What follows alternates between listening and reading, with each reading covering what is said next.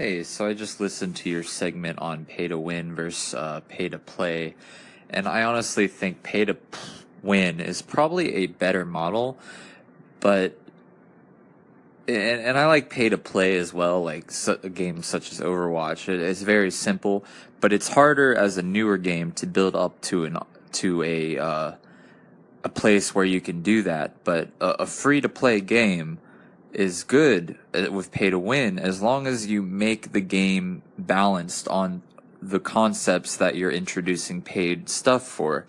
Like, for instance, League of Legends is a game where you can just buy skins, but so many people spend money on the skins, but it doesn't actually give you a clear advantage in the game. And I think the more stuff that you have like that is, it's very important to have something like that in your game to where it's not like breaking the, uh, fabrics of playing. I'll, I'll give a part two in a sec.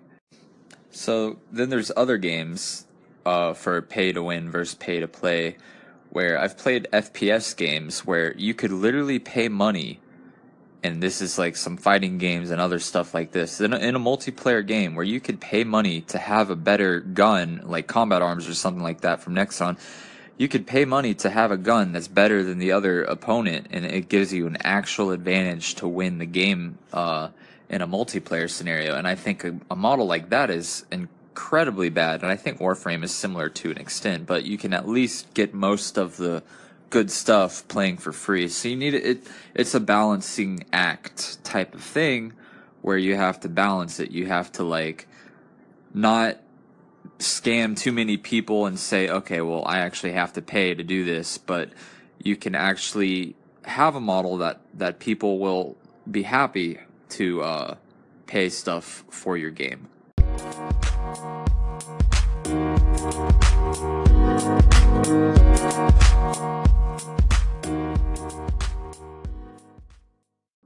Hey Debonair, I just listened to your piece on having assets and having to dev- develop these assets make create the creative process a lot longer.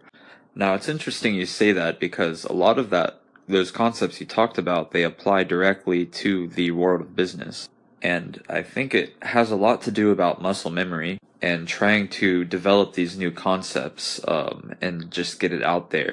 I feel like when you're in a group of people, people might romanticize the fact that all of these concepts are new and sometimes like the collaboration of the asset might make it stronger but it could definitely lengthen the process and maybe um, inhibit people to work as fast as they would like um, as opposed as to if all of the assets were already created in the past. I think that's an interesting thing to keep that in mind in the future, um, and I'll try myself to develop assets faster or in a so, as I stated, we need to uh, ride the wave. We need to learn to make the battle royale genre better, and I believe it's a way that we can easily make it better.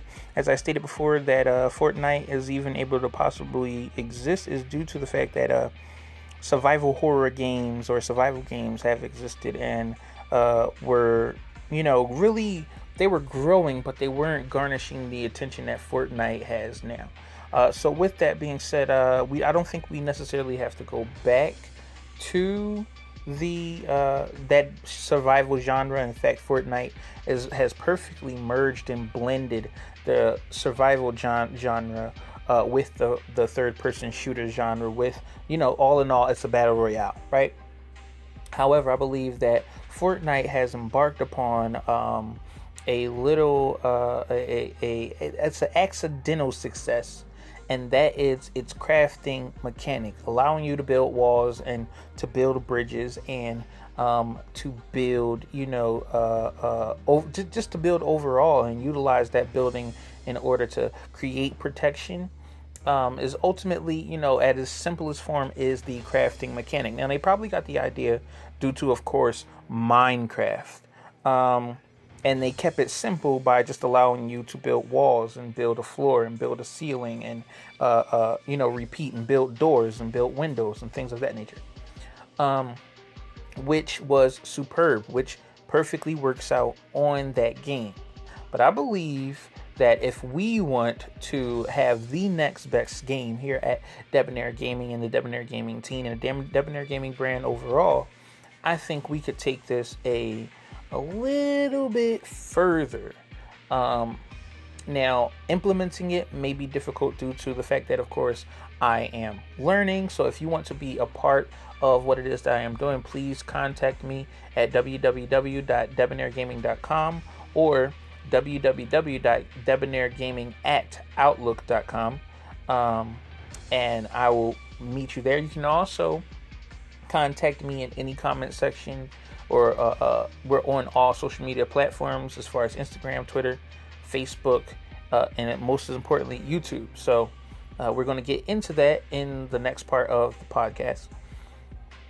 But make sure that if you want to be a part of this, you contact me because, quite frankly, I don't want those who want to be a part of this to miss out. And you know, you if you want to go anywhere fast, you go alone. But if you want to go far, you go with friends.